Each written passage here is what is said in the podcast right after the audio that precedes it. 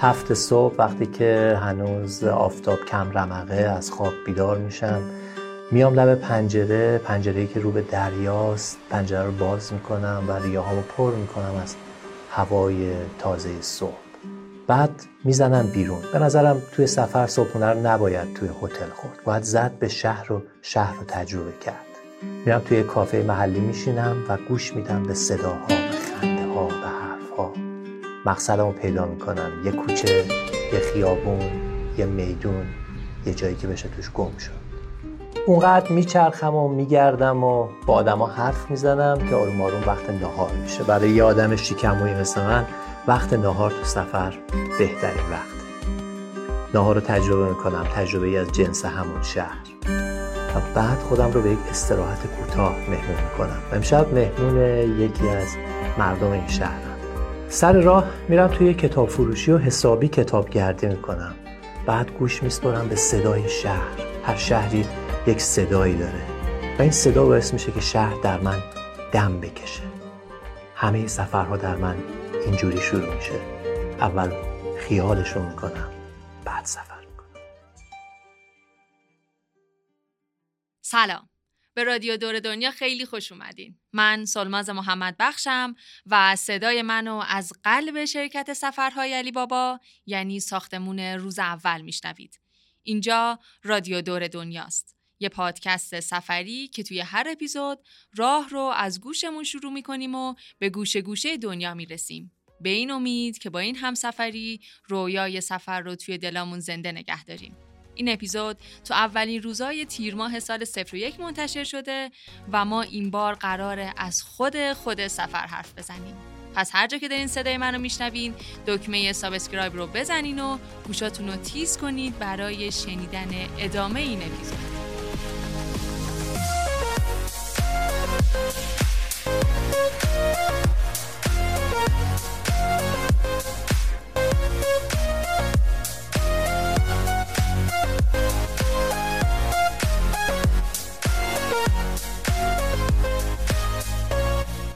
تا امروز توی هفده تا اپیزود و سه تا مینی اپیزود رادیو دور دنیا از چیزای مختلفی درباره سفر حرف زدیم.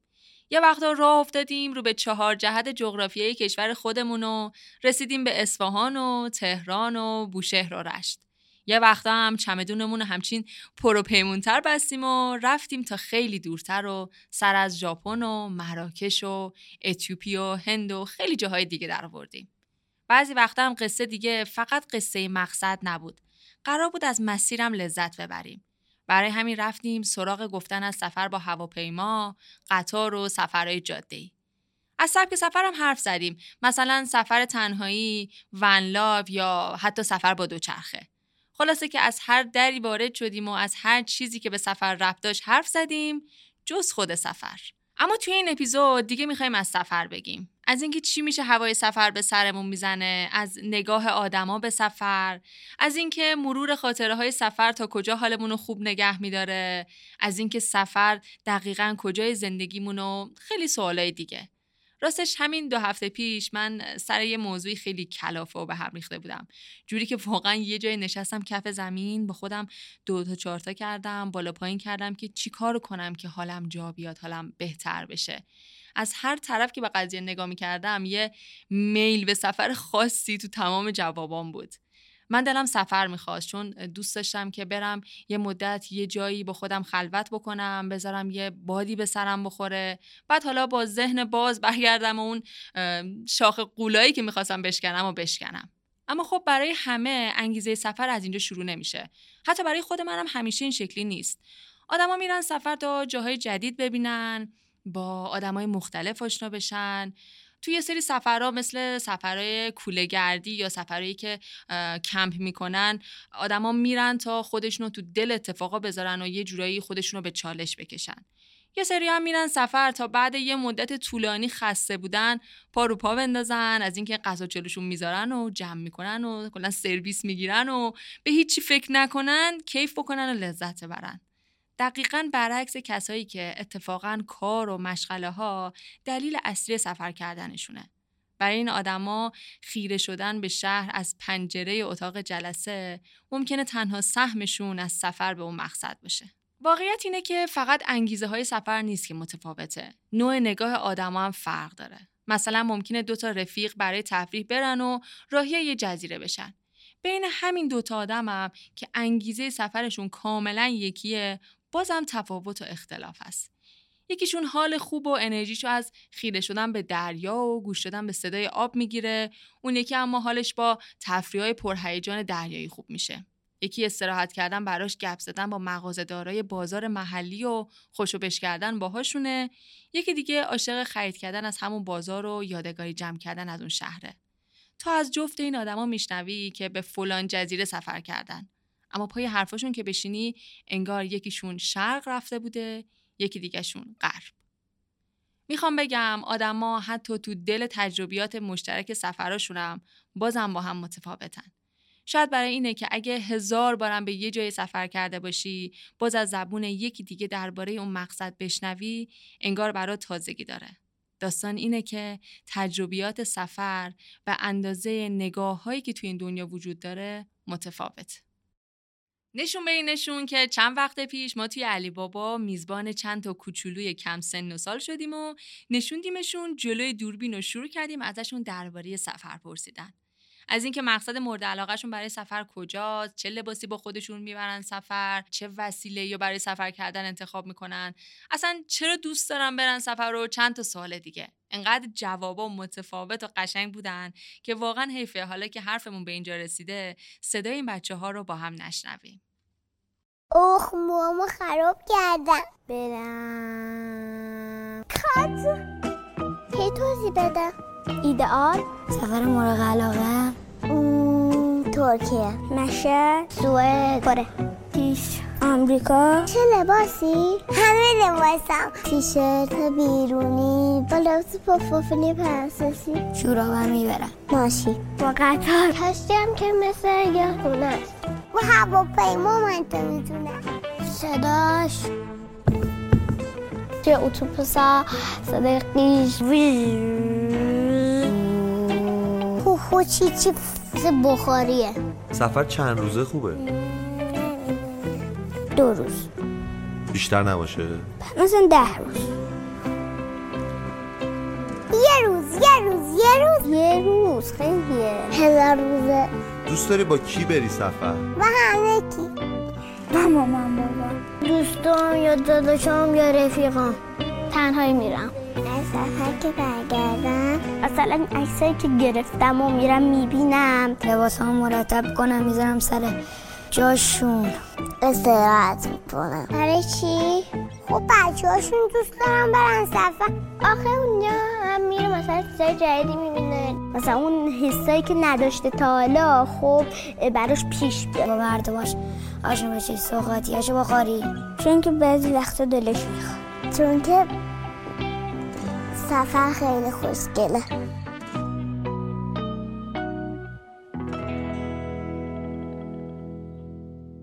حالا فهمیدین چرا میریم سفر؟ چون سفر خیلی خوشگله. خدای لب به کلامو گفت و تمام کرد. یعنی واقعا یه مشتی از خروار آدما بودن این بچه‌ها که نشون دادن سفر برای هر کس یه معنایی داره و قرارم نیستش که برای همه یه نسخه یکسان بپیچیم. تو اپیزود قبلی از مسابقه سفرنامه نویسی علی بابا گفتم براتون. مسابقه‌ای که تا سی و یک تیر ادامه داره. توی این مدت بالای هزار تا سفرنامه و خاطره به دستمون رسیده که خب تا همینجاش هم خیلی مسابقه رو جذاب کرده. بین سفرنامه ها بعضیش خیلی برامون جالب و بامزه بودن که چقدر قشنگ اومده بودن از دید و نگاه خودشون روایت کرده بودن و برامون از اتفاقا گفته بودن.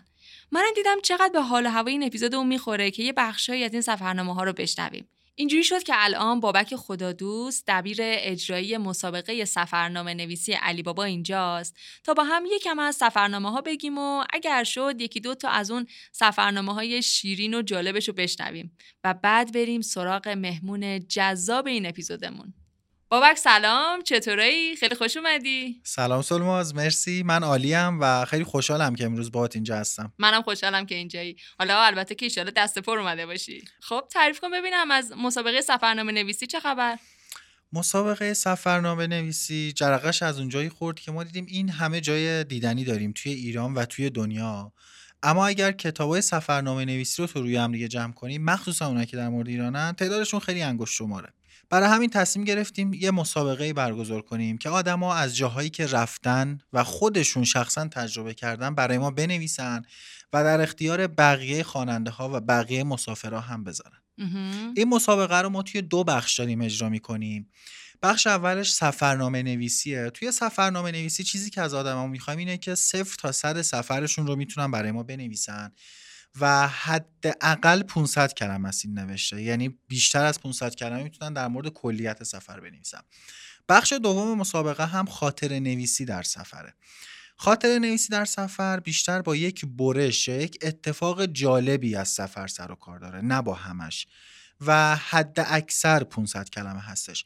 نکته جالبی که در مورد این بخش وجود داره اینه که الزامی نداره این اتفاق یا این خاطره توی سفر اتفاق افتاده باشه. ممکنه شما توی خونت نشستی، یه عصریه بعد از ظهری تصمیم می‌گیری که بری یه جا توی خیابون یکم قدم بزنی و توی این قدم زدنه یا توی این دور زدنه یه اتفاق جالبی میفته یا یک چیزی می‌بینی که خوشت میاد و موضوع بخش خاطره نویسی همین یه اتفاق جالب توی شهر خودتون هم میتونه باشه. بعد برنده‌های مسابقه رو چجوری انتخاب می‌کنید؟ برنده‌های مسابقه رو توی دو بخش باز داریم مشخص می‌کنیم. توی بخش اول که داوری تخصصی هستش، داور مسابقه یعنی آقای منصور ضابطیان آثار برتر رو میخونن و برای ما مشخص میکنن که آثار برتر چیه. بخش دوم هم بخش رأی مردمیه، یعنی ما آثار برتر رو که روی سایت گذاشتیم، مردم میتونن بیان این آثار رو بخونن و از بین اونا از صفر تا ده که امتیاز میدن اثر منتخب مردمی مشخص میشه. جایزه هاش؟ جایزه هاش که نگم براتون دیگه، کلا دویست میلیون جوایز نقدی و غیر نقدی داریم براش. خب پس اینجوری که من متوجه شدم هنوز یک ماهی شنونده هامو وقت دارن، اگه یه خاطره‌ای دارن یا یه سفرنامه‌ای دارن براتون بنویسن و بفرستن، درسته؟ آره حتما. من پیشنهاد میکنم هر کسی که داره این اپیزود رو میشنوه و نوشتن توی بخش سفرنامه نویسی براش سخته که طولانیه، همین الان دست به قلم بشه و توی بخش خاطره نویسی شرکت بکنه. کلا به نظر من مرور سفر به هر بهونه‌ای خیلی شیرین میتونه باشه. ببین راستش بحث این مسابقه سفرنامه نویسی که شد، خود من تو ذهنم اینطوری بودش که احتمالاً خیلیا ذهنشون بره پیش سفرنامه هایی مثل سفرنامه های ناصر خسرو که یه نثر خیلی سنگینی دارن، اما خب میدونیم دیگه حالا نمونه های روون و خوبم جدیداً زیاده، مثل سفرنامه هایی که خود آقای منصور ضابطیان نوشتن یا مثلا سفرنامه های آقای رضا امیرخانی که واقعا آدم اینا رو که میخونه اون ترسی که نسبت به نوشتن داره تو دلش میشکنه. خیلی سادن، روونن، شیرینن. با این حال اگه توی این مدت کاری به دستتون رسیده که در عین حال که خیلی ساده است جذاب و شیرین روایت شده، به نظرم یه بخششو بخونیم که شنونده‌هامون هم بیشتر با فضاش آشنا بشن. اتفاقا دو تا خوبش رو جدا کردم و آوردم که امروز بخونیم و با هم دیگه بشنویم و اگه موافق باشی یکشو من میخونم و یکی دیگه‌شو زحمتشو خودت بکش. حتما. و در مورد چیزی که میگی من میخوام این نکته رو اضافه کنم که ببینین چیزی که اینجا مهمه اینه که اون آدمه هر تجربه‌ای که توی سفر داره و میخواد بنویسه رو خیلی طبیعی با زبان خودش و همون جوری که براش اتفاق افتاده بنویسه. ما دنبال این نیستیم که در نهایت یک متن خیلی ادبی تولید کنیم و بخوایم که با اون توی مسابقه شرکت کنیم. نه اصلا اینجوری نیستش.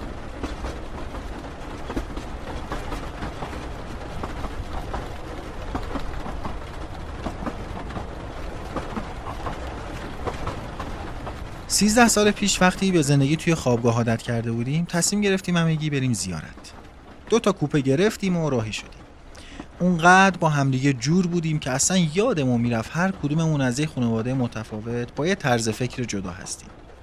هنوز از زمان حرکت قطار چیزی نگذشته بود که صدای کوبیدن مشت به دیوار کوپمون بلند شد. صدا صدای اعتراض بود و ظاهراً خنده‌هامون بلند بود و باعث آزار کوپه بغلی شد.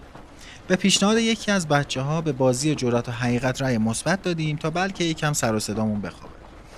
غرق توی بازی و تماشای سوال و جواب بچه‌ها بودیم که یکی دوباره در زد. آقایی با یه لباس فرم قطار ایستاده بود که اصلا قبل اینکه دهنشو باز کنه ما داد زدیم که والا الان صدامون که در نمیاد، داریم بازی می‌کنیم دیگه. آقای خندید و گفت که من رئیس قطارم و برای چک کردن بلیط‌ها و تعداد افراد توی کوپه اومدم، نه تذکر به شما. سرشو پایین انداخت و با دیدن بطری روی زمین و چهارزانو نشستن ماها گفت که حالا چه خبره، چه بازی داریم میکنیم؟ این آقای حتی اسم بازی رو هم نشینه بود و توضیح دادنهای ما اصلا کار رو براش سخت‌تر هم میکرد. خلاصه با هر زحمتی که بود ما بازی رو یاد آقای رئیس دادیم و بطری رو چرخوندیم تا نوبت ایشون شد. من که تا الان اصلا قرعه به نامم نمیخورد، حالا سر بطری سمت من بود. گفتم جرأت جرأت آقای رئیس، هرچند که بعید میدونم شما بتونین همچین کاری رو انجام بدین. رئیس قطارم که انگار به غرورش برخورده بود گفت هر کاری باشه انجام میدم، البته توی چارچوب قانون. دیدم به ظاهر خشن و عبوسش نمیاد چنین جمله‌ای رو بگه، پس گفتم باید با صدای بلند توی واگن‌ها داد بزنین که سفر خوشی رو برای همتون آرزو دارم و همتون برام مهمی. فکرش نمی‌کردم یه روزی توی قطاری بشینم که رئیس قطارش بخواد با صدای بلند حزیرای مسافراش باشه و به همه اظهار محبت کنه و چهره عبوسش تبدیل بشه به یه چهره خندون و شاد. اون قطار شماره سیصد و بیست و شش گاهی از جلوی چشام رد میشه و جز خاطره قشنگی که در ذهن من و دوستام و قطعاً مسافرای اون قطار مونده چیزی به جا نذاشته.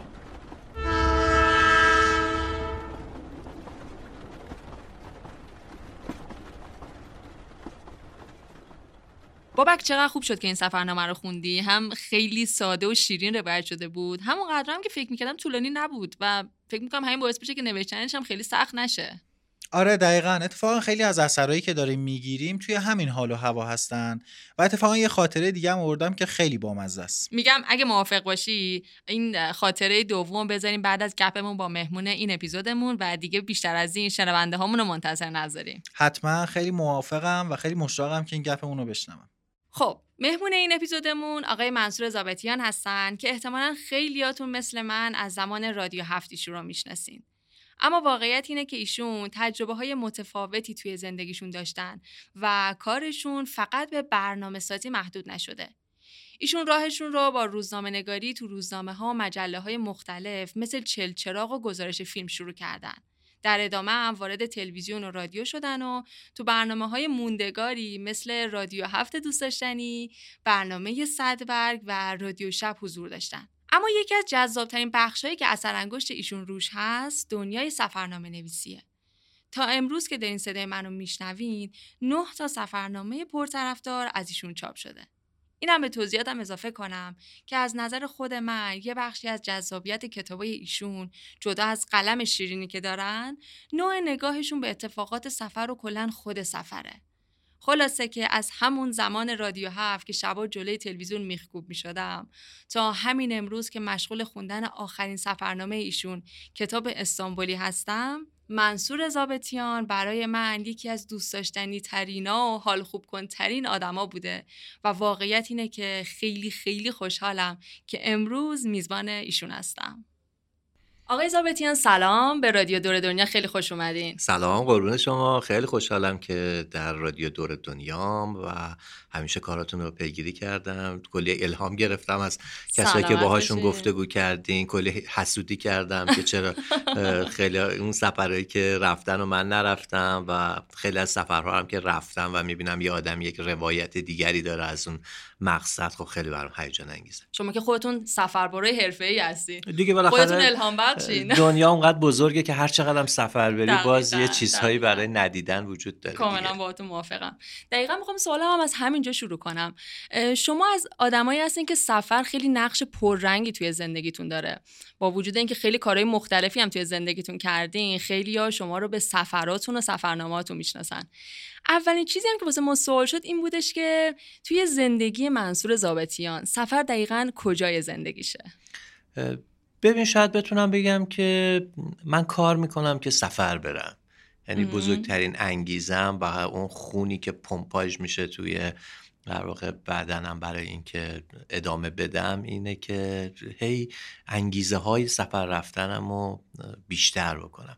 برای همین حالا جدای از اون سفرهای مهمی که خب میرم و کتاب میشه و خروجی داره و اینا، در طول ماه و شاید بگم در طول هفته وقتایی مجبورم چندین سفر کاری داخلی برم که خب خیلی فرسایشیه، ولی اساساً از این که صبح پشم مثلا برم فرودگاه منتظر باشم کارت پرواز بگیرم برم توی فرودگاه مقصد پیاده بشم و اینا. خود همین ماجرا همچنان بعد از این همه سال برام هیجان انگیز و جذابه. شاید خنده‌دار برس... به نظر برسه، یه مقصدی رو شاید من پنجاه بار رفته باشم، ولی هنوزم که دارم میرم به یک شوق و ذوقی دارم برای اینکه به اون مقصد برسم، چون خود این پروسه برام بیشتر هیجان انگیزه. خود این کندن از خونت و رفتن، یه وقتایی اونقدر تعدادش زیاد میشه این سفرهای داخلی که اصلا به خونه زندگیم نمیرسم. یعنی وقتایی واقعا فکر میکنم آخ چقدر دوست دارم چند شب پشت سر هم توی خونه باشم بدون اینکه فکر کنم که میخوام به جای دیگه ای برم. بیشتر سفر تنهایی میرین، درسته؟ ام. اگه نخواین تنهایی سفر کنید، هم سفر داشته باشین، قطعا یه معیارایی توی ذهنتون دارین دیگه، یه جوری آدما رو جدا میکنین واسه اینکه همراهتون بشن. بیشتر سراغ چه آدمایی میرین؟ ببین خیلی پیش اومده که من سفرهایی رفتم با آدمهایی که شاید مثلا خیلی کم میشناختمشون. یعنی مثلا دوستی بوده که خب آدم وقتی سفر میره خب خیلی ملاک‌های سختگیرانه است دیگه، که خب با یکی برم سفر که خیلی خوش بود. من با آدم‌هایی رفتم سفر که مثلا تا قبل از اون سفر یه بار دیده بودمشون، دو بار دیده بودمشون، ولی تجربه بدی نبودش که مثلا باهاشون سفر کردم. معیار سختگیرانه خاصی ندارم، بیشتر دوست دارم با آدم‌های سفر برم اگر قرار بشه برم که سرشون تو لاک خودشون باشه. خیلی وقتا من مثلا سفر هم که میرم با یه دوستی در یک مثلا کشور دیگری، صبح مثلا صبحونه میخوریم با هم دیگه، بعد میگیم خدافظ مثلا شب فلانجا، یا مثلا ظهر نهار فلانجا، اون میره سیه خودش منم سیه خودم. به خاطر اینکه میدونید من دنبال ماجرام، من دنبال اینم که مثلا یه دفعه از یه سوژه خوشم میاد، ممکنه که دو ساعت اونجا وایستم تا نور مناسب باشه که بتونم از اون عکس بگیرم. خب چرا یه بدبختی باید پا به پای من بیسته؟ یا اون میخواد مثلا بره یه مرکز خریدی خرید کنه، خب من چرا باید وقتمو بذارم که اون میخواد مثلا سه جفت جوراب بخره، من مثلا سه ساعت وقت ارزش، چون تو سفر قیمت وقت خیلی بالاست دیگه، فرق میکنه با قیمت وقت تو خونت. بنابراین خب خیلی راحت با کسی میرم، یعنی با کسی که میرم سفر بهش همون اولین ماجرا رو میگم که آقا یه وقت ناراحت نشی ها، ما قرار نیست آویزونه هم باشیم، ما قرار نیست زمیمه هم باشیم که هر جا میریم با هم باشیم. خب یه ساعتی با هم خوش میگذرونیم، خیلی هم خوبه. و اگه یه نفر چه ویژگی داشته باشه دورش خط قرمز میکشین؟ پرحرفی با آدمایی که خیلی، یعنی اگه یه نفرم بخوایم با خودتون همراه کنی ترجیح میدید که باشه ولی خیلی دیده نشه که هست، همون بیشتر به سبک سفر تنهایی نزدیک باشه. آره دیگه، ببین به خاطر اینکه یه وقتایی نمیگم به بده ها، ولی یه وقتایی توجه بیش از حد به همدیگه در سفر باعث میشه که تو به آنچه که در واقع کانسپت اصلی سفرته بی توجه باشی. آره من خیلی سفر میرم، سفرهایی که خوش بگذرونم با دوستام، ولی اونا سفرهایی نیستش که خیلی برام سفرهای مکاشفه آمیزی باشه، رفتم خوش بگذرونم، مثل مهمونی که در تهران ممکنه برم. ولی ترجیحم اینه که آره تعبیر درستیه، یعنی حتی اگر همسفر هم هست به سفر تنهایی من نزدیک‌تر بشه. از همسفر زیاد گفتیم، واسم سوال پیش اومد که خود منصور ضابطیان آدم خوش سفریه؟ بقیه خوش سفر میدوننش؟ ببین بقیه که خیلی ها. یعنی هر کی میرسه که دوست دارم یه بار با تو برم سفر، ولی نمیدونن که حالا الزامن این که من مثلا در سفر خوش میگذره بهم، حالا خوش که بالاخره خروجیش اینجوری به نظر میرسه، چون سفرم هزار تا مشکل داره دیگه، همیشه که خوش نمیگذره. آیا از اون طرف هم واقعا آدم چیزی هستم، ولی فکر نمی کنم بد سفر باشم، چون من آدم آسانگیریم، توی سفر آدم قرقرویی نیستم، سعی میکنم حقمو بگیرم ها. یعنی اگه یه جایی ببینم آقا رفتم مثلا یه جایی پول دادم، یه هتلی یک خدماتی قرار بوده بهم بدن و ندادن، حتما اعتراض میکنم، از جلو از کنارش ساده نمیگذرم، میگم آقا شما این قول به من دادین که این سرویس رو بدین و ندادین. ولی تا یه جایی، از یه جایی به بعد دیگه اگه نشد خیلی به خودم بد نمیگذرونم، یعنی نمیره روی نروم که بخوام همش بهش فکر بکنم. جدای از اون آسونگیرم، یعنی اگر حالا مثلا فلان جا نشد، فلان وسیله نشد، فلان ساعت نشد، قصه نمیخورم، یه یه در واقع برنامه آلترناتیوی براش پیدا میکنم که به هر حال ناراحتی اون رو جبران کنه. معمولا برای آدما سخته که توی جاهای ناشناخته باشن و ندونن قدم بعدیشون چیه یا ندونن اصلا چیکار باید بکنن. ولی اتفاقا شما انتخابتون اینه که توی همچین شرایطی و توی همچین جایی باشید. حالا سوالی که دارم اینه که از اول همینقدر براتون راحت بود یا اینکه کم کم یاد گرفتین که چطور با این شرایط پیش بیاین و بدونین که قدم بعدیتون چیه؟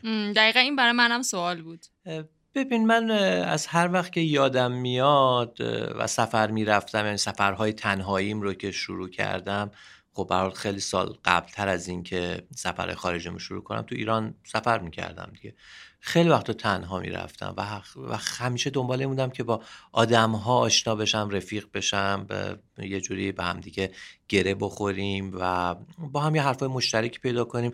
کلی دوست پیدا کردم در همه این سالها، در هتل هایی که مثلا فرض کن تنها بودم، نشستم صبحانه میخوردم، دیدم یه آدم تنهای دیگه ای مثلا نشسته و بعد یک نگاهی به هم گره خورده، لبخندی زدیم و بعد با هم دیگه آشنا شدیم، ماجرای زندگی رو برای هم دیگه تعریف کردیم.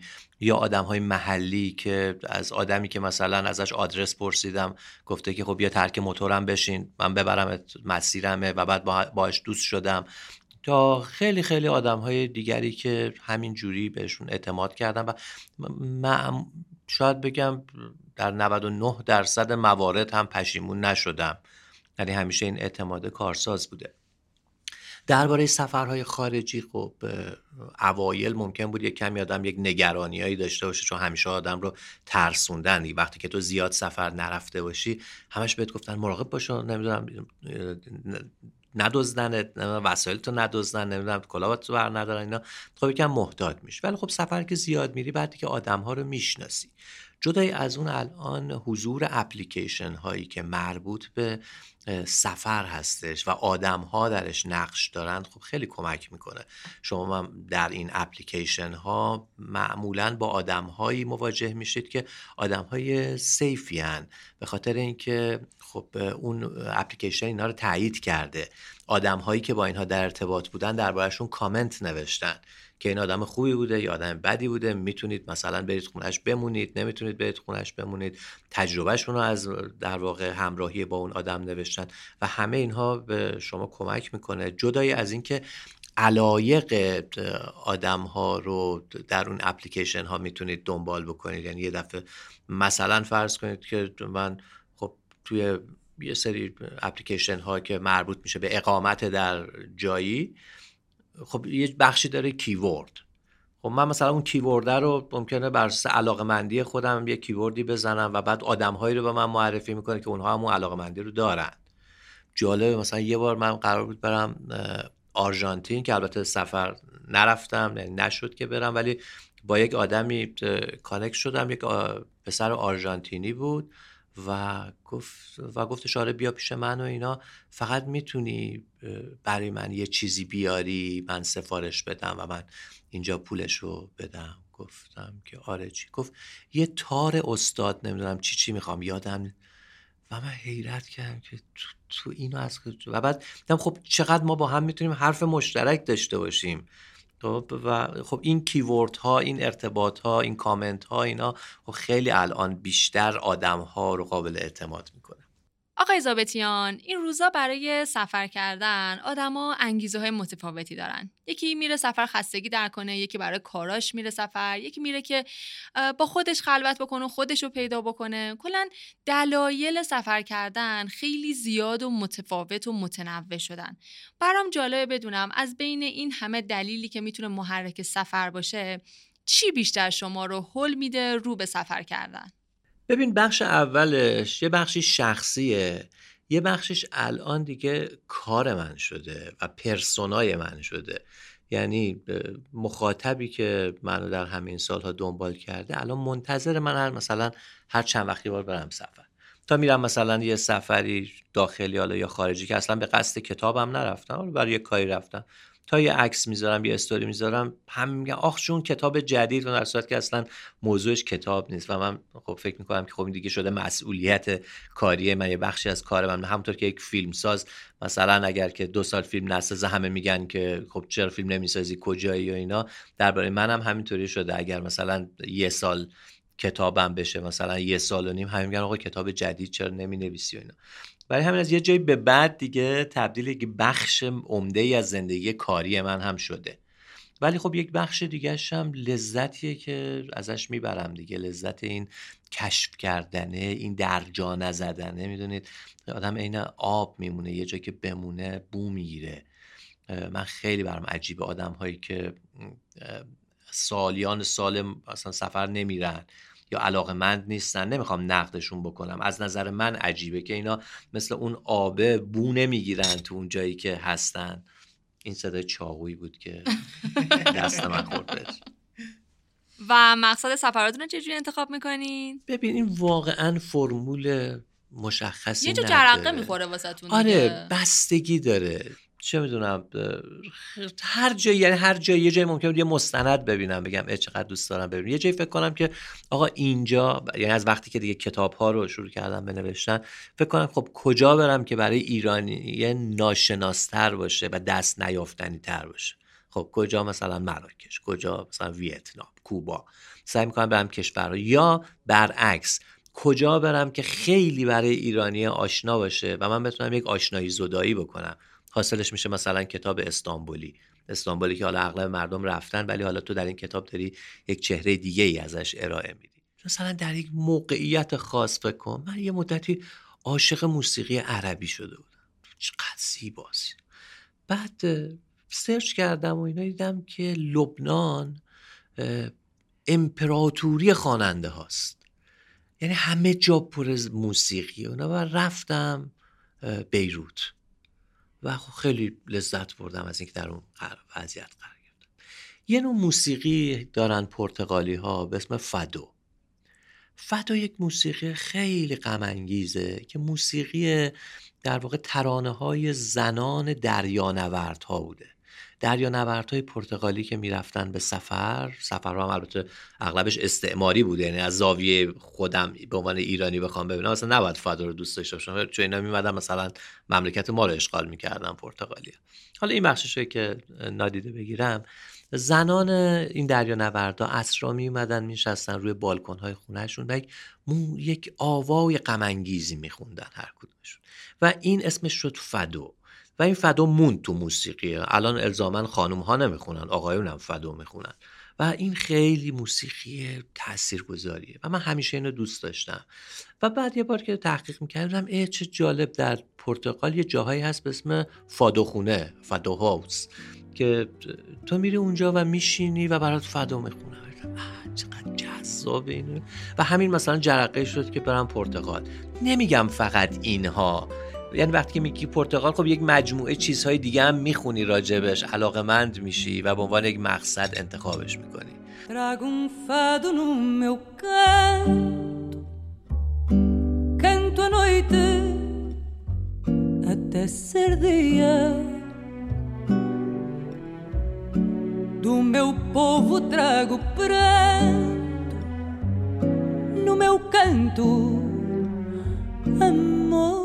میکنی. Tenho saudades de mim, do meu amor mais amado. Eu canto um país sem fim, o mar, a terra,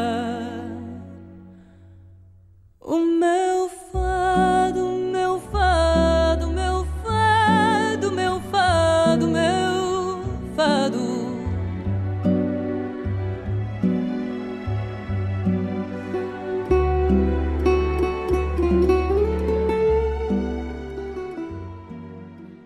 از سفر چقدر زیر و بم مقصدتون رو در میارین؟ کلن اهل هرچه پیش آید خوشایندین یا یه دل سیر قبل سفر میخونید و آشنا میشید با مقصد؟ نه خب به حال یک چیزهای اولیه‌ای رو انجام میدم دیگه، تحقیقات اولیه‌ای رو انجام میدم. مثلا یکی از کارهایی که میکنم که به نظر خیلی از دوستانم یه وقتایی هم احمقانه به نظر میرسه، من تقریبا از یک ماه جلوتر بدون اینکه زبان اون کشور رو بدونم، خب طبیعیه که نمیدونم زبان هر جایی که دارم میرم، و همیشه توی ماشین رادیوی اون کشور رو گوش میدم. حالا مثلا به زبان چه می‌دونم ویتنامیه، به زبان عربیه. از یه ماه قبل قشنگ سفر میکنید خودتون تو موقعیت. آره دقیقاً، یعنی انگار دیدی مثلا کشتیگیرا میخوان برند مسابقه از یه ما جلوتر خب میرن اردو، تمرینات بدن که بدن گرم بشه اینا. منم میخوام گوشم به اونجا، حالا تا آخرش هم که اونجا هستم مثلا نمیفهمم که چی میگن، ولی اینکه احساس بکنم که خب حالا دارم آماده میشم برای اینکه برم به اون کشوری که اون چیزا داره. اتفاقا یه اتفاق خیلی بامزه‌ای هم افتاد که توی کتاب موا نوشتم. این بود که قبل از اینکه برم ویتنام یه روز داشتم تو ماشین رادیو گوش میکردم، رادیو هوشیمین سیتی رو، در واقع سایگون رو، و هر روز صبح مثلا هر وقت که میرفتم یه ساعتی بود که یک برنامه مشخصی داشت، یعنی نمیدونستم چه برنامه‌ایه ولی میدونستم که آقا هر وقت من سوار ماشینم شدم در این ساعت این برنامه داره پخش میشه. یه صدای خیلی مثلا آش صدای پری بود، صدای مثلا رادیوفونیکی بود. و یه بار دوستم سوار شد گفت چیه با اینا؟ گفتم که رادیو ویتنام. گفت دیوونه تا این ویتنامی بلدی؟ گفتم که نه خب ولی دارم مثلا آماده میشم. حالا کابا خندید و حالا کمی بالاخره شوخی دوستانه کردیم که دیوونه ای مثلا که اینا رو گوش میدی و اینا. بعد گذشت و من رفتم ویتنام. یه روزی داشتم در هوشیمین سیتی سایگون میرفتم، یه بولواری بود، بولوار معروف بود، دیدم ته اون بولواره که به دریا میرسه یه استیجی زدن و دارن صندلی میچینن و اینا. بعد همچون چه خبره و اینا واسطاده بودم و اونجا هم خب چون کمتر انگلیسی میدونن خب خیلی سخته که تو بخوای بپرسی از یه کسی که مثلا اینجا چه خبره. همچون داشتم نگاه میکردم و عکس میگرفتم اینا، یه آقای مثلا پنجاه خورده ساله از اونجا رد شد. به نظرم آدم مثلا خب تر تمیز مثلا آدم فرهنگی اومد، قیافش و مثلا تیپش و اینا. بعد بهش گفتم که ببخشید شما انگلیسی بلدین؟ گفتش که آره یکم بلدم و اینا. گفتم اینجا چه خبره اینا؟ گفت امشب رادیو هوشیمین سیتی اینجا یک جشنی گرفته برای مردم که در واقع دارن الان استیج شما. و من صداها رو گوش کردم، چقدر این صدا آشناست. گفتم که تو تو رادیو کار میکنی؟ گفتش که آره. بعد گوشیمو نشونش دادم، اپ رادیو رو نشون دادم، گفتم این رادیو؟ گفت آره. تو تو از کجایی؟ تو گوش میدین؟ و گفتم آره منم کارم رادیو تلویزیونه و ماجرا اینه. و اون آقا مجری همون برنامه‌ای بود که من هر روز توی تهران توی ماشین چیز میگفتم. آقا من برنامه تو رو گوش میدم. گفت تو مگه ویتنامی بلدی؟ چه جوری برنامه؟ گفتم نه ولی من عادتمه که قبل از چیز. و منو دعوت کرد که مثلا شب برم اون جشن رو ببینم و حالا اصلا خیلی جشن مسخره‌ای هم بود ولی یعنی حتی دیگه تو کتاب اصلا مسخره بود که تو کتابم راجعش ننوشتم.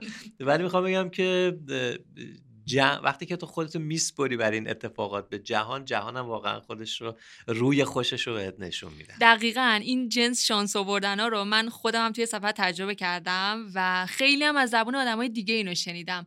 واقعا توی سفر انگار شانس در خونه آدمو میزنه. او خیلی خیلی خیلی، یعنی مخصوصا در پیدا کردن آدم‌ها، پیدا کردن ایرانی‌ها. من یک بار رفته بودم به بارسلون، اولین باری بود که در یک هاستل اقامت داشتم. تا حالا تا قبل از اون اصلا نمیدونستم چنین چیزی هست. شاید بگم حالا ادعای صد درصدی نیست ولی تا یک درصد بزرگی مرد در واقع سفربروهای ایران رو با مفهوم هاستل من آشنا کردم، چون اولین بار من تو کتاب مارک و پولو درباره این پدیده نوشتم و راجع بهش صحبت کردم و تو مجله‌ای که کار می‌کردم صحبت کردم و اینا. و بعد فهمیدن مردم که یه جایی هست هاستل که خب خیلی ارزان‌تر از هتل میتونن برن. من برای اولین بار رفتم به یک هاستلی در بارسلون. رفتم داخل، یه آقای رسپشن اونجا نشسته بود و گفتم من اتاق میخوام، اتاق تخت میخوام و پاسپورتم رو گرفت و در یک اتاق چهار تخته یه اتاق یه در واقع جا به من داد که یه پسر امریکایی بود، فکر می‌کنم دو تا دختر کانادایی بودن یا یه ترکیب این شکلی. منم رفتم تو اتاق و رفتم نهار خوردم، اومدم تو اتاق استراحت کنم، خوابیدم. بعد یکم که بیدار شدم از توی رسپشن صدای یه سوت میاد، یه سوت آشنا، یه ملودی آشنا. خدایا این چیه و اینا. بعد دیدم که این ملودی یکی از ترانه های معروف عارفه. یه ترانه داره میگه شهر شیراز تویی تو مایه ناز تویی تو. این داره. گفتم که این که تو رسپشنه حتما یونانیه، چون این ملودیای اون دوره خیلیش ملودیای یونانی بود که می اومد در ایران کاور می شد. و گفتم که آره این یونانیه، و چون من یکی از برنامه ها این بود که برم یونان، گفتم که خب میرم با این پسر آشنا میشم. در واقع تو این فاصله ریسپشن عوض شده بود، اون آقایی که اونجا بود ولی یه پسر جوونی اومده بود. تا میرم با این آشنا میشم، حالا هم اطلاعات میگیرم، هم ببینم که خب مثلا اونجا جایی مثلا برای اقامت وجود داره و چیکار بکنیم. اون موقع هم هنوز واقعا انقدر اینترنت نبود که تو رو اینترنت بتونی همه چیزو سرچ بکنی. رفتم یه چای ریختم و اومدم تو رسپشن، نزدیکش نشستم و گفتم که من خواب بودم، تو داشتی یه ملودی رو با سوت میزدی. گفت چی بود؟ گفتم که این بود. گفتش آره.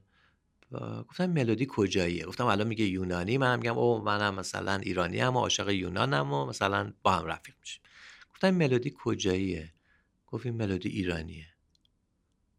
گفتم تو مگه موسیقی ایرانی رو میدونی؟ گفت آره. گفتم که از کجا میدونی موسیقی ایرانی رو؟ گفت خب من ایرانیم. برگشت کردم به فارسی گفتم دمت گرم تو ایرانی دیگه، ماچو بغل و فلان این حرفا بود دیگه. باعث شد که من که مثلا قرار بود که دو سه شب نمیدونم بارسلون بمونم، نزدیک ده شب بارسلون موندم. از یه جای دیگه من رفتم خونهش، یعنی گفت بریم خونه منو دیگه، نمیخواد تو پول مثلا هاستل بدی و اینا. و بعدتر به یکی از دوستان خیلی خوبم تبدیل شد و اینا. میخوام بگم این اتفاقا انقدر اتفاقاییه که یعنی فراوان در سفرهای من اتفاق افتاده و حتی یه وقتایی شده که انقدر غیر قابل باوره که نمیتونم برای دیگران تعریف بکنم. میگم اگه تعریف بکنم میگن که خب مگه میشه مثلا یه همچین اتفاقی.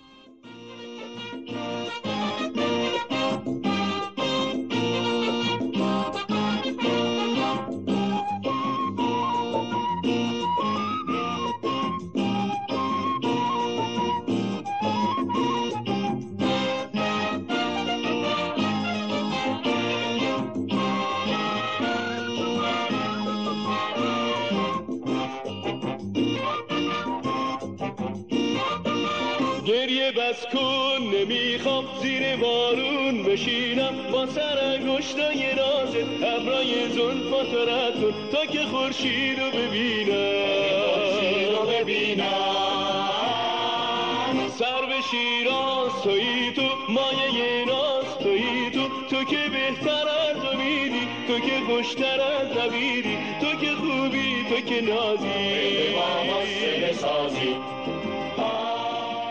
اگه موافق باشیم برگردیم به سال هشتاد و نه، سالی که اولین سفرنامه‌تون یعنی مارک و پولو رو چاپ کردین. یادمه که یه جا در مورد این کتاب گفته بودین که اگه این مجموعه بتونه تابوی غیر ممکن بودن سفر رو توی ذهن خواننده ایرانی بشکنه، من موفقیت بزرگی به دست آوردم. خیلی دوست دارم بدونم تابوی سفر، غیر ممکن بودن سفر چی هستش؟ در مورد چی داریم حرف میزنیم اینجا؟ ما داریم در مورد این صحبت میکنیم که در اون سالها بیشتر و حالا هنوز هم همچنان سفر در ذهن ما ایرانی‌ها یه چیز خیلی خیلی لاکچری بود. یه چیز تجملاتی که ما باید همه کارهای زندگیمون رو بکنیم و بعد حالا فکر کنیم که خب بریم سفر، در صورت که این در جهان یک ضرورته. خب دولت‌ها و حکومت‌ها و خود جامعه شرایطی رو فراهم میکنه که یه جوان وقتی شانزده سالش میشه، هفده سالش میشه، شروع کنه سفر کردن. برای شرایط سفر ارزان رو فراهم میکنن، به خاطر اینکه تو در سفری که میتونی توانایی حل بحران رو یاد بگیری، تو در سفری که میتونی با دیدن آدم‌های دیگه بگی خب پس این آدم‌ها هم هستن. ما یک گارد خیلی بزرگی داریم درباره کسایی که مذهبشون ممکنه مثل ما نباشه، نمیدونم نگاهشون به جهان مثل ما نباشه، گرایش اخلاقیشون مثل ما نباشه، گرایش جنسیشون مثل ما نباشه. نسبت به همه اینها گارد داریم. وقتی که تو جهان رو میری میبینی و میبینی آدم‌هایی با یک شکل و شمایل دیگری هستند که دارن زندگیشون رو میکنن و آدم‌های بدی هم نیستن الزاماً، بعد فکر میکنی که خب حالا میتونم جهان رو مهربانانه تر ببینم. این شرایط رو ما در ایران خیلی فراهم نمیکنیم و همیشه فکر میکنیم که آقا سفر یه چیز خیلی سخت، یه چیز گرون و یه چیز غیر قابل دسترسی. من نمیگم گرون نیست، نمیگم سخت نیست، ولی غیر ممکن بودنش رو میخوام از بین ببرم.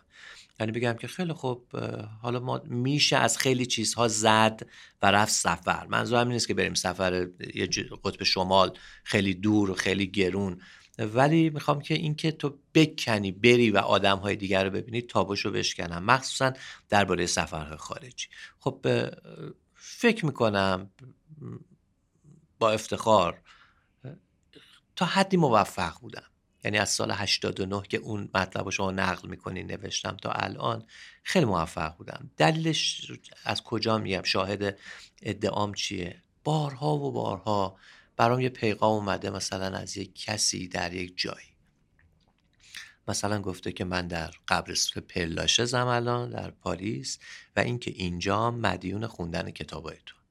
یکی گفته من مثلا در کوبام، اینی که الان مثلا اومدم سفر کردم اینجا رو ببینم مدیون مثلا اینم که تو این اعتماد به نفس رو به من دادی که منم میتونم برم. چون میدونی سفرنامه هایی که ما تا الان داشتیم یا سفرنامه های خیلی قدیمی بودن و حالا از آدم که دورانشون گذشته، سفرنامه های جدید عمدتاً سفرنامه های آدم هایی بودن که با یک فاندی یا با یک رانتی یا به خاطر یک اتفاق سیاسی همراه یک گروهی مثلا رفته بودن سفر و حالا ماجرای سفرشون رو خوب یا بد، ایدئولوژیک یا غیر ایدئولوژیک نوشته بودن. این که یک آدمی شبیه خود مردم را بیفته، برای خرید بلیت مشکل داشته باشه، مجبور باشه پول جمع بکنه، نمیدونم مجبور باشه یه شب بره توی اتاقی بخوابه که هفت نفر دیگه هم هستن به خاطر اینکه پول مثلا هتل چون پنج ستاره نداره که بخواد بره اونجا.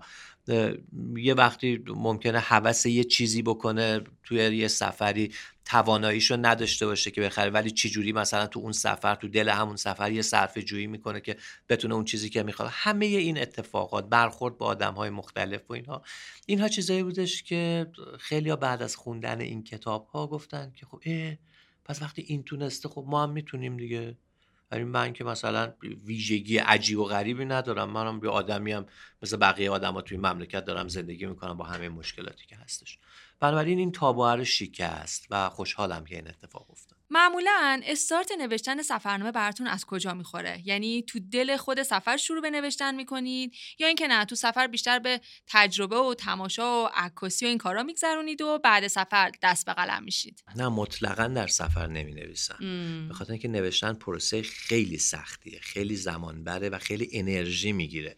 یعنی کسایی که ننوشتن نمیدونن که نوشتن چقدر سخته و سخته از این لحاظ که تو رو داون میکنه. یعنی من یه فصل که مینویسم خب مثلا چند ساعت باید استراحت کنم، بخاطر اینکه انرژیم اومده پایین. یعنی حس میکنم که انرژی بدنیم اومده پایین، مثل کسی که رفته بیل زده. ما فکر می‌کنیم که مثلا فقط بیل زدنه که آدم رو خسته می‌کنه، در صورتی که نوشتن به شدت آدم رو خسته می‌کنه. جدای از اون، من وقتی که می‌نویسم خب خیلی دیتا باید اضافه کنم به اون اتفاق، دیتاهایی که خب چه چه تو یه اتفاق بیسیک داری که اونجا افتاده، حالا در کنار این کلی من همیشه اطلاعات میدم به مخاطبم. خب گرفتن اون اطلاعات خیلی وقت می‌گیره و خیلی در واقع زمان ریلکس‌تری رو نیاز داره. زمان همونطور که گفتم در سفر خیلی گرانه، خیلی ارزشمنده و من ترجیح میدم که اونا رو بیام در کشور خودم با زمان ارزانتری بنویسم و اونجا فقط تجربه کنم، برم برم تجربه کنم و بعد دپو کنم برای زمانی که میام ایران. چقدر بامزه! من اصلا فکر نمی‌کردم اینطوری باشه. یعنی دقیقاً جوری تو کتاباتون روایت می‌کنید که من احساس می‌کنم که مثلا آخرین کتابی که داشتم ازتون می‌خوندم کتاب استانبولی بود و قشنگ احساس می‌کردم که خب شما اونجایین و دقیقاً دارین لحظه رو روایت می‌کنید. البته اینکه مهارت نویسندگی شماست دیگه. یعنی حتی یادداشت کوچیکم برنمی‌دارین؟ ببین کیبورد می‌نویسم نهایتاً، ولی خب عکس و ویدئو خیلی کمک می‌کنه. مخصوصاً خب به هر حال این ویدئوها رو من روی تلگرام می‌ذارم، عکس‌ها مثلا استوری میکنم، بعدن که رجوع میکنم بهش خب خیلی چیزها رو یادآور میشه. عکاسی کلا خیلی مهمه، به خاطر اینکه تو خب یه چیزهایی رو داری همون موقع میبینی و اینا عکس میگیری، بعدن که میاد عکس تو مرور میکنی، او اون گوشه یه چیزی بوده که تو اون موقع ندیدی. خب حالا میری راجب اون گوشه تحقیق میکنی، یه وقتایی هم میاری تو قصت، یعنی یه جوری مینویسی که انگار آقا من اون گوشه رو دیده بودم، اطلاعات مربوط به اون رو هم میدی، چیزی از استناد موضوعت کم نمیکنه، در واقع خدشه‌ای وارد نمیکنه به مستند بودن ماجرا. ولی خب اینا خیلی کمکم میکنه، جدای از این که حافظم هم نسبتاً بد نیست، یعنی خب حس ها رو خوب به خاطر میسپرم.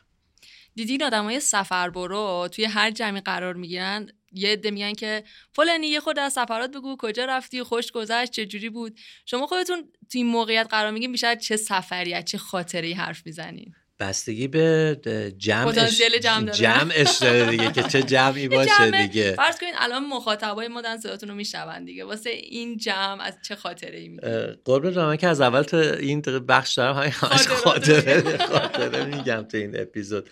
نمیدونم، خب ببین من در واقع انقدر سفر رفتم، واقعا اتفاقای مهیج برام افتاده که تو هر موقعیتی قرار میگیرم یه مابعضا دارم براش که یه چیزی تعریف کنم. واقعا نمیدونم که چی رو بخوام تعریف کنم، بنابراین فقط اینو میخوام به این بهانه این سوال شما اینو میخوام بگم که آدم در زندگی سرمایه گذاری میکنه رو چیزهای مختلف، یکی رو خونه، یکی رو طلا، یکی رو من رو سفر سرمایه گذاری کردم و ناراضی نیستم. من اگر روی زمین سرمایه گذاری کرده بودم خب خیلی وضعم خوب بود الان دیگه، مثلا رو خونه سرمایه گذاری که همه این پولایی که صرف سر... سفرام کردم میرفتم همون موقع مثلا یه چیزی میخریدم، خب خیلی الان وضعم بهتر بود. ولی اصلا ناراضی نیستم به خاطر اینکه فکر میکنم الان من اگه پنج تا خونه داشتم و در اون جمعی که تو میگی قرار میگرفتم راجع به چی میخواستم صحبت کنم، به بقیه بگم من پنج تا خونه دارم، خونه فلان جام اینقدر قیمت فلان. ولی الان در هر جمعی که قرار میگیرم میتونم نان استاپ مثلا پنج ساعت صحبت بکنم، صحبت غیر تکراری درباره اتفاقهایی که برام افتاده و این خیلی هم حال خودم رو خوبتر میکنه هم حال دیگرانی که با هم هستن. بنابراین سرمایه گذاری میخوام به بهانه سوال تو بگم که یک در واقع سفر در واقع یک سرمایه گذاریه برای زندگیت، یعنی فکر نکنید که اگر سفر میرید چیزی رو میبازید، شما آدم جذابتری میشید.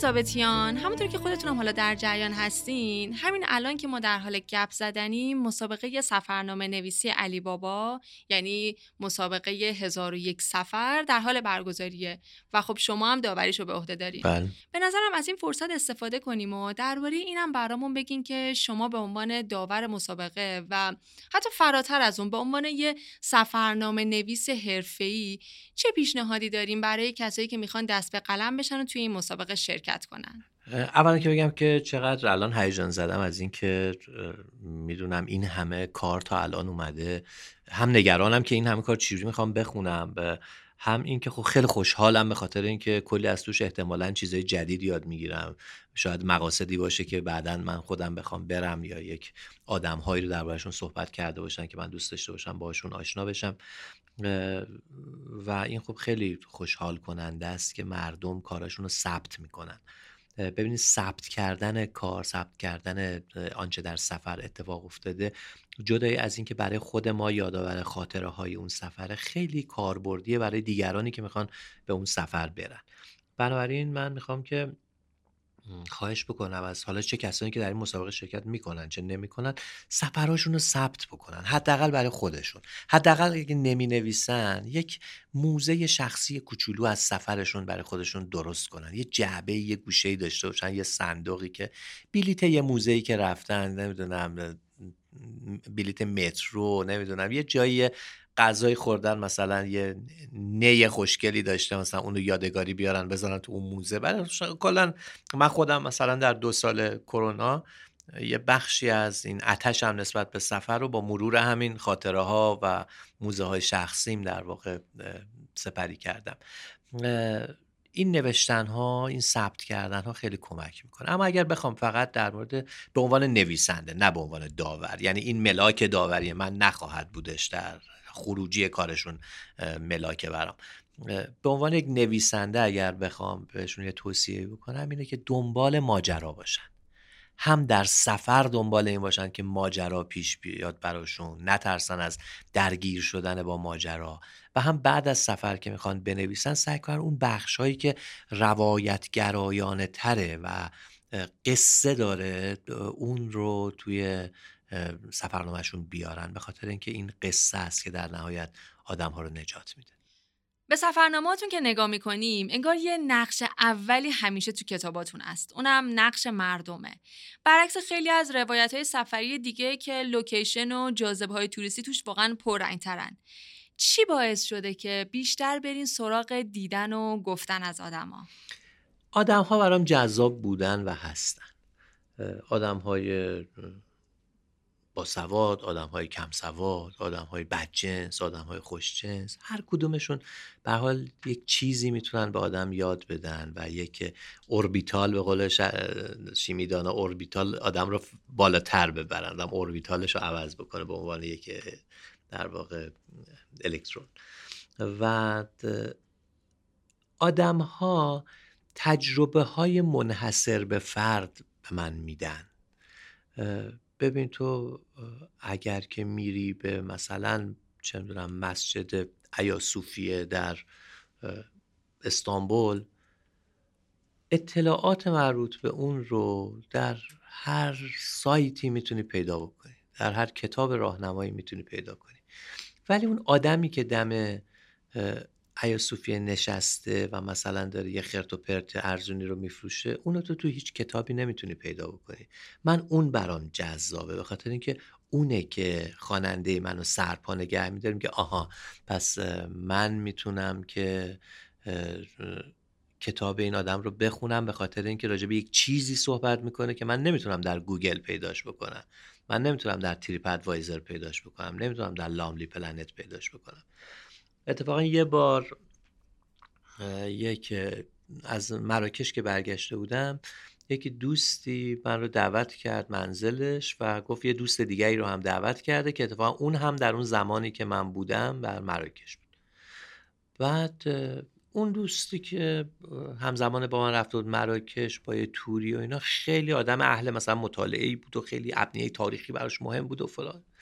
از من پرسید که رفتی اونجا مثلا فلان مسجد رو رفتی ببینی؟ گفتم نه، از جلوش رد شدم. گفت ای چطور نرفتی ببینی؟ بعد گفت فلان قصر رو رفتی ببینی؟ گفتم نه. فلان دوست چه اینجوری پرسید؟ گفت پس تو اصلا برای چی رفتی مراکش؟ گفتم که توی کازابلانکا خیابون فلان یه مغازه‌ای بود، یه پیرمردم اونجا بودش مثلا فلان کارو می‌کرد، دیدی اونو؟ نه نه اینا. گفتم که توی شهر تنجه یه کافه‌ایه که این کافه اینجوریه اینجوریه اینجوری، رفتی اونجا؟ نه نه نرفت.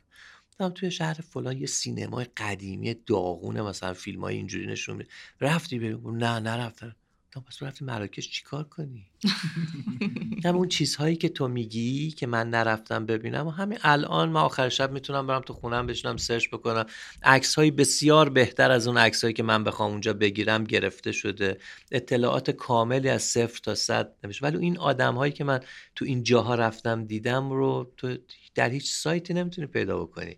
من میرم که این آدم‌ها رو ببینم و از دیدن این آدم‌ها خیلی جالبه که یاد میگیرم که مردم جهان چقدر شبیه همن، دغدغه‌هاشون چقدر شکل همدیگه است. یه دفعه مثلا با یک پسر جوانی یه بار توی کافه کار میکرد. بعد نشستیم و با هم دیگه مثلا حرف زدن، به من یک نوع قهوه پیشنهاد داد و اینا، و من گفتم اوکی بهت اعتماد میکنم. اون قهوه رو آورد و بعد نشستیم سر، گفتش بشینم سر میزت، گفتم آره، و شروع کردیم صحبت کردن. بعد یه جوری صحبت میکرد که من دقیقاً فکر میکردم مثلا دستیارم در تهران که خب با من درد دل میکنه، مثلا به عنوان کسی که حالا من چند سال ازش بزرگترم، یه وقتی مشکل داره با من درد دل، یه حسف کم اونه. واقعا حرفایی داشت میزد که اون داشت میزد، نگرانیایی رو داشت که اون داشت میزد. یا وقتی میرم مثلا در یک کشوری میبینم که یک خانومی، خانوم مثلا که نوه داره، بچه داره، چی جوری میره تو آشپزخونه آشپزی میکنه، با چه عشقی و چقدر امید داره که الان زور میشه دخترش میاد نوهشو از مهد کودک میاد. من فکر میکنم اه این که مثلا مادر خودمه انگار، این که انگار مثلا یه زن ایرونیه. و تو این مفهوم مادرانگی چقدر مثلا در همه جای جهان مشترکه و هر چی جلوتر میریم آقا چقدر دنیا کوچیک‌تره، چقدر همه چی همه چی مثل همدیگه است. این در رفتار انسانیه که تو بهش میرسی، وگرنه دیدن خیابون‌ها و پارک‌ها و باغ‌ها و اینا اینو بهت نمیده. از بین جاهایی که رفتین و بهشون سفر کردین و شانس اینو داشتین که از نزدیک ببینیدشون، من دوست دارم که سه تا جا رو جدا کنید. اولیش جاییه که رفتین و بهش سفر کردین اما انگار سیر نشدین و دوست دارین دوباره برید به اونجا، تکرارش بکنید. همه اون جاهایی که رفتم راستش. البته که خب اگر بخوام منطقی تر بگم آمریکاست. به خاطر اینکه آمریکا رو من توی سفر تقریبا یک ماهه مثلا چند تا ایالت رو بیشتر ندیدم، و چون یه جورایی در واقع سفرم همراه یک گروهی بودش و اینا، خب اونجور که رهایی سفرهای دیگه هم داشتم در امریکا نداشتم. خیلی دوست دارم دوباره برم، و چون امریکا هر ایالتش که میری یه شکله، اصلا اگه چشتو ببندن مثلا ببرنتون ایالت باورت نمیشه که اینجا امریکاست، پرچمو نبینی نمیفهمی. مثلا میری ایالت چه میدونم نیو مکزیکو، اگه چشتو ببندن بری اونجا فکر میکنی وسط مثلا مکزیکو سیتی، اصلا احساسی از امریکا بودن نداری. برای همین خیلی دوست دارم برم و اونجا رو در واقع کامل‌تر ببینم. ولی این یه حال کلی هست که دوست دارم، هم سیر نشدم من از تماشای همه آن چیزی که تا الان در هر کشوری دیدم. سوال دوم چیه؟ سوال دوم اینه که جایی هستش که خیلی وقت باشه تو ذهنتون باشه، دوست داشته باشید برید اما هنوز فرصتش پیش نیومده باشه؟ بله، آرژانتینه. بعد یه مجموعه از کشورهای آمریکای لاتینه مثل پرو، شیلی و اینا که خیلی دوست دارم برم، و ژاپن. ژاپن رو دوست ندارم خودم به عنوان یک کشوری که مثلا بگم اوه خیلی مثلا مثلا خیلی تشنه اینم که برم آرژانتین رو ببینم، ولی واقعا تشنه این نیستم که برم ژاپن رو ببینم. ولی فکر میکنم کتاب مهمی بتونم دربارش بنویسم، چون زندگی اونجا خیلی فرق داره با همه جای دیگه دنیا، و, و این تفاوت‌ها رو دوست دارم برم ببینم که چه تفاوت‌هایی داره. اتفاقا اپیزود ژاپن ما هم خیلی پرطرفدار و پرشنونده است. پیشنهاد میکنم به شنونده هامون که اگر هنوز این اپیزود نشنیدن حتما برن سراغش. و سوال آخر این که اگر قرار باشه از بین جاهایی که بهش سفر کردین یه جا رو برای ادامه زندگیتون یا حتی برای یه مدت طولانی یک جانشین بودن انتخاب بکنید، اونجا کجاست؟ ببین آخه رفتن کوتاه مدت و رفتن توریستی با زندگی در یک جا خیلی متفاوته. مثلا خیلی جاها آدم میره و فکر می‌کنه واه چقدر دوست دارم اینجا زندگی کنم. مثلا در میکونوس در یونان، جزیره ها رو اساسا من خیلی دوست دارم. هر وقت میرم یه جزیره فکر می‌کنم چقدر خوب آدم بیاد توی جایی زندگی کنه که از هر طرف میره آبه. ولی این یک آرزوئه، الزاماً به این معنا نیستش که وقتی که تو قرار باشه اونجا زندگی بکنی واقعاً مثلا بتونی همونقدر لذت ببری که در یک سفر کوتاه مدت داری میری.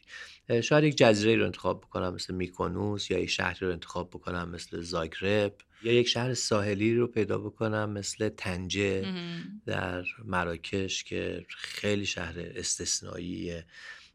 ولی به طور قطع اگر بخوام شهری رو جایی رو انتخاب بکنم حتما کنار دریا خواهم.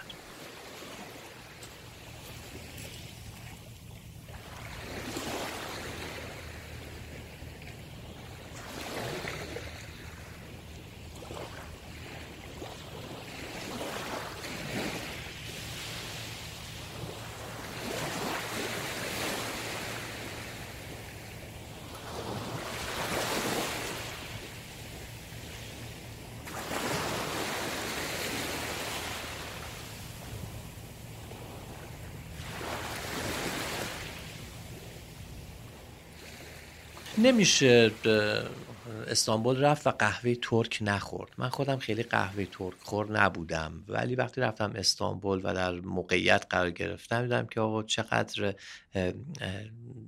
خوشمزه است و چقدر قصه پشتشه. میدونی وقتی که تو قصه های یک چیز رو بدونی که خیلی اون قصه ها فلسفه ماجرا رو برات عریان میکنه، بعد اصلا با یک علاقمندی دیگری اون غذا رو میخوری یا اون نوشیدنی رو میخوری، چون هر وقت میخوری اون فلسفه هم انگار در رگهای تو تهنشین میشه.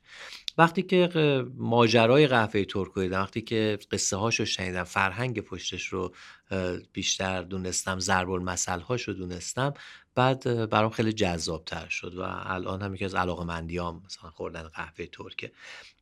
یک اصطلاحی دارن در واقع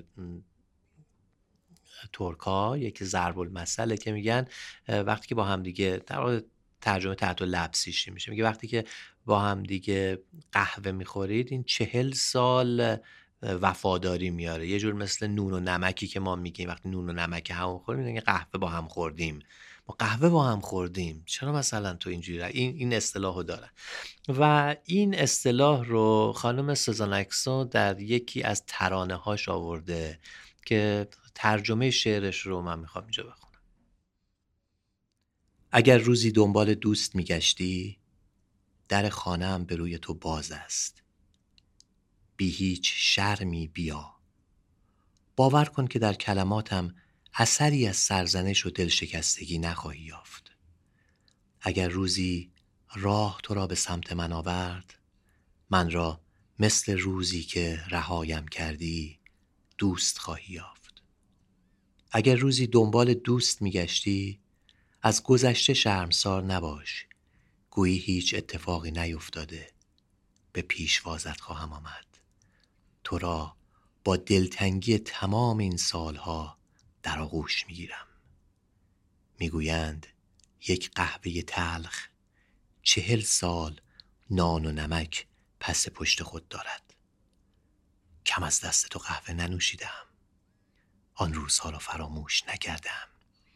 بیا اگر گذارد به اینجا افتاد.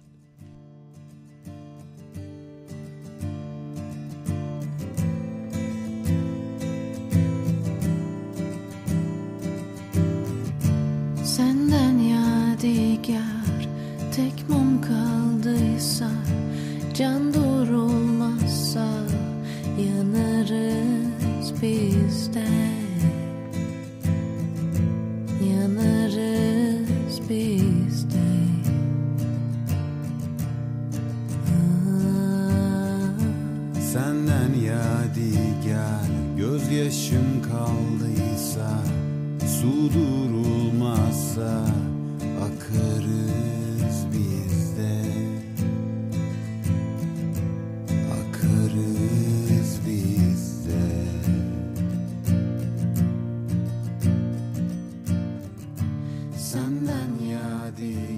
این شعری که آقای ضابطیان خوندن منو خیلی یاد فیلم بغض رضا دورمیشیان انداخت که کل فیلم تو کوچه پس کوچه های استانبول میگذشت. کلا به نظرم فیلم ها مثل سفرنامه ها خیلی میتونن از نگاه های مختلف یه تصویرسازی قوی از شهرها و کشورها داشته باشن.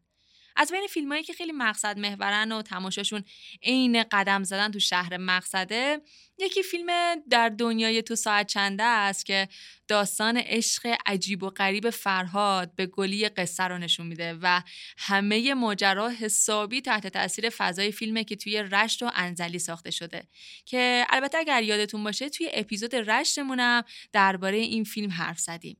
یا فیلم ماهی‌ها عاشق میشوند و جهان با من برقص که جفتشون رو من خودم چند باری دیدم، البته جهان با من برقص رو یکم بیشتر، و واقعا هر بار رو هم پر میکشه تا جنگلای شمال ایران و غذاهایی که توی فیلم ماهی‌ها عاشق میشوند میبینم حسابی به هوس میندازنم. از این فیلم‌ها خوشبختانه زیاد هست، مثلا درباره یزد، فیلم‌های مادری، یه حب قند و با اقماز یه جوری میشه فیلم نفس رو هم معرفی کرد. توی فیلم نفس و مادری شنیدن لهجه شیرین یزدی احتمالاً خیلی سر ذوقتون بیاره، اما اگه میخواین حس کنین که یه چند ساعتی رو توی خونه یزدی‌ها مهمون شدین و با جزئیات زندگیشون رو تماشا کردین، قطعاً فیلم یه حب قند گزینه خیلی مناسبیه.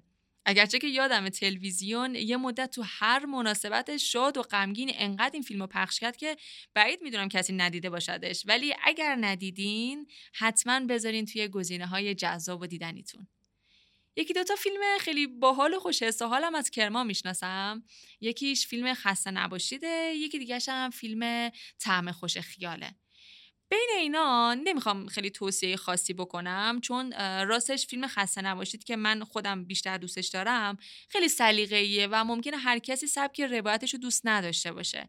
اما اگه بعدتون نمیاد یه فیلم نسبتا متفاوت ببینین و یا وقتا مثلا یادتون بره اینی که دارید میبینید فیلمه، برین سراغ فیلم خسته نباشید. حالا بیان یکم پامونو از مرزای خودمون بذاریم اونورتر رو بریم سراغ پاریس که از شهرهای پرطرفدار بین فیلمسازاست. اولین فیلم درباره پاریس از دل یه شاهکار سگانه میاد که ما با قسمت دومش کار داریم.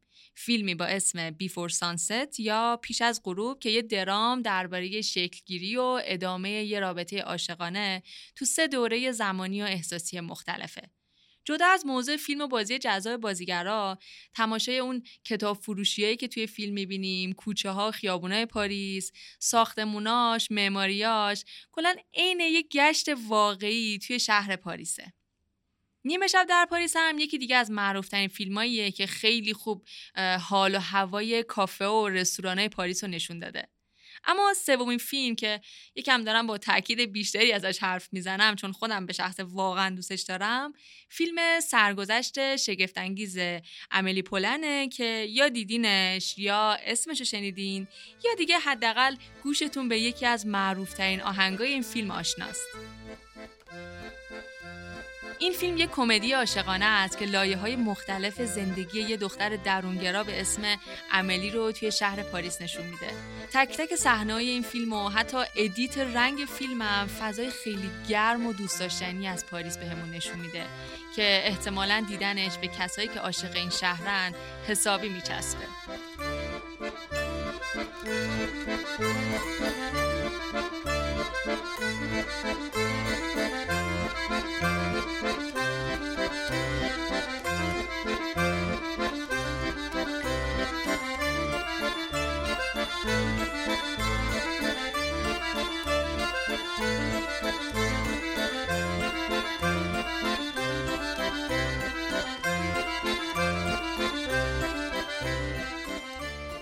خب من بعد گپمون با آقای منصور ضابطیان با بابک هم خدافزی کردم و دیگه نشد که صحبتمون رو بیشتر از این ادامه بدیم. اما اگر یادتون باشه قرار بودش که من یکی دیگه از کارهایی که به دستمون رسیده رو بخونم که الان دیگه میخوام برم سراغش. جونم براتون بگه که یه روز توی شهر قم رفتم به دیدن کوه خضر نبی. از بلندای کوه خضر به دوردستا خیره بودم که صحبت‌های دو تا جوون کنار دستم نظرم رو جلب کرد. تنور بحث سفر و جاذبه‌های دیدنی حسابی داغ بود.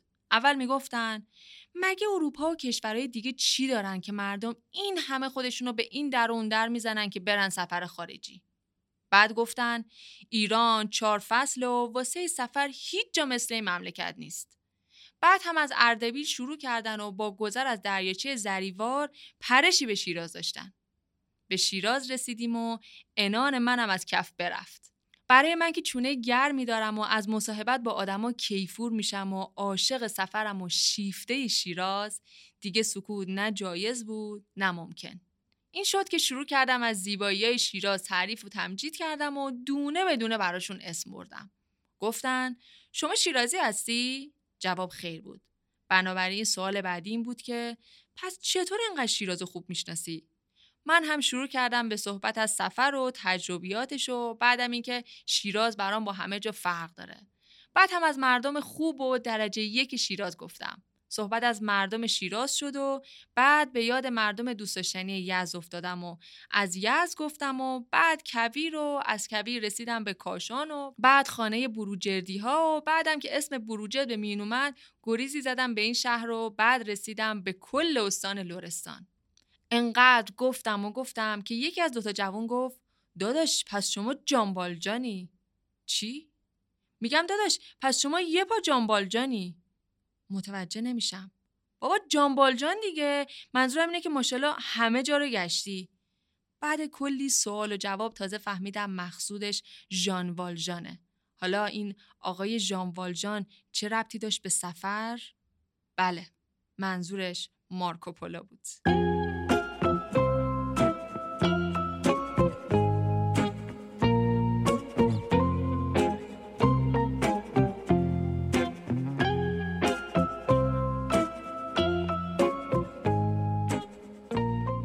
خب این اپیزودم رسید به دقیقه های آخرش. مرسی که مثل همیشه همراه ما بودین. امیدوارم این اپیزود شوق سفر رو توی دلتون زنده کرده باشه و خیلی زود راهی جایی بشین که خیلی وقت آرزوش توی دلتونه. راستی لینک مسابقه سفرنامه نویسی علی بابا رو هم روی همین اپیزود براتون گذاشتم. حتما حتما شرکت کنید و به این بهونه هم که شده خاطرات خوشی که از سفر دارید رو مرور کنید. یادتون نره حامی پادکست رادیو دور دنیا فقط شمایین. پس اگر این اپیزود رو دوست داشتین حتما به دیگران معرفی کنید. خیلی زود دوباره با یه اپیزود جدید سر و کلمون پیدا میشه. پس تا اون موقع دمتون گرم و سرتون سلامت.